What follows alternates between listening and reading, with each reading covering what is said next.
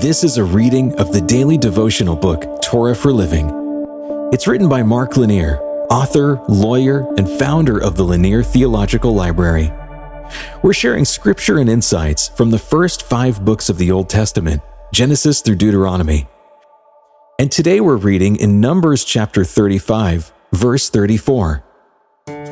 You shall not defile the land in which you live, in the midst of which I dwell for I, the Lord, dwell in the midst of the people of Israel.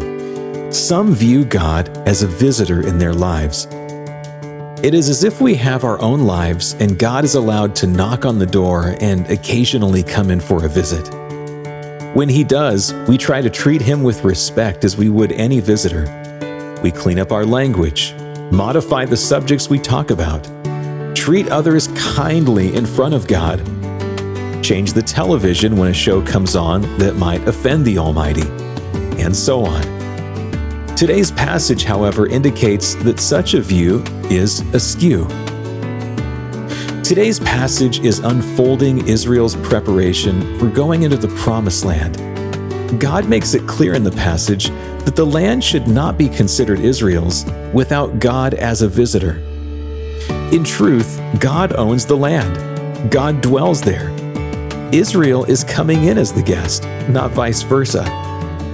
The Israelites shouldn't take it that they are the owners who occasionally throw a party and will be careful when God is on the invitation list to follow God's proclivities about food, entertainment, behavior, and so on.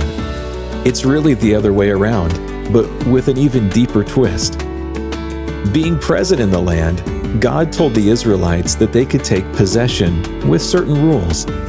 Much like a homeowner might rent a home, but not allow the renter to tear down walls or rebuild the home in some way. We have an important lesson to learn from this. The world is God's, not ours. He is pleased to have us live in it, but we are expected to live in accordance with His instructions.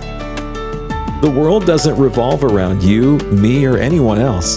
God is at the center of everything and the lives of the faithful should reflect that. Let's pray. Lord, forgive me for treating you as a visitor. May I conduct myself properly in your home and in your name. Amen. This has been a reading of the daily devotional book, Torah for Living. It's written by Mark Lanier, author, lawyer, and founder of the Lanier Theological Library. You can find out more about the book in the show notes. And you can hear even more podcasts, watch videos, and read blogs and devotions that we hope will strengthen your faith right now at hopeondemand.com.